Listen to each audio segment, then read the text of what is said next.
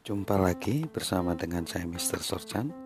Kita akan melihat respon yang kelima, respon yang terakhir dari perubahan, yaitu kebanyakan orang mau berubah hanya karena terdesak situasi dan kondisi tertentu. Orang karena terlalu kebal terhadap perubahan, maka mereka hanya mau berubah akibat dari kondisi-kondisi tertentu.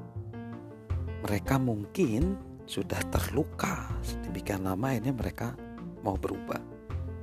Atau mereka diberi pelajaran oleh kehidupan sehingga mereka baru ingin belajar.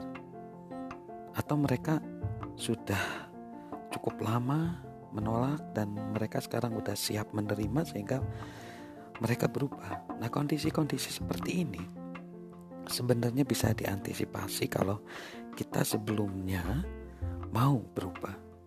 Mungkin orang berubah karena kondisi dia sakit. Orang berubah karena dia mungkin sudah bercerai dari pasangannya.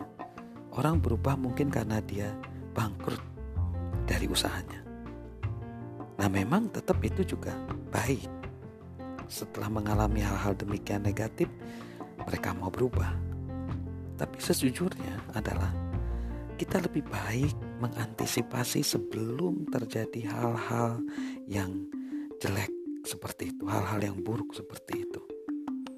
Kita mengantisipasi perubahan itu. Maka tidak ada kata lain, kita harus ikut ke dalam perubahan itu karena hidup adalah perubahan dan perubahan itu selalu terjadi. Dan perubahan itu memang tidak ada yang instan. Perubahan itu berproses sedemikian lama.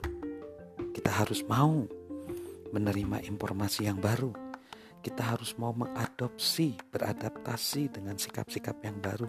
Kita harus mau mempraktekkan perilaku-perilaku yang baru. Dan kita harus mau memiliki pendirian-pendirian yang baru. Maka, marilah kita berubah bukan karena terdesak oleh satu kondisi, satu hal tertentu, tapi kita mengantisipasi perubahan itu. Bersama dengan saya, Mr. Sorsan, salam sukses luar biasa.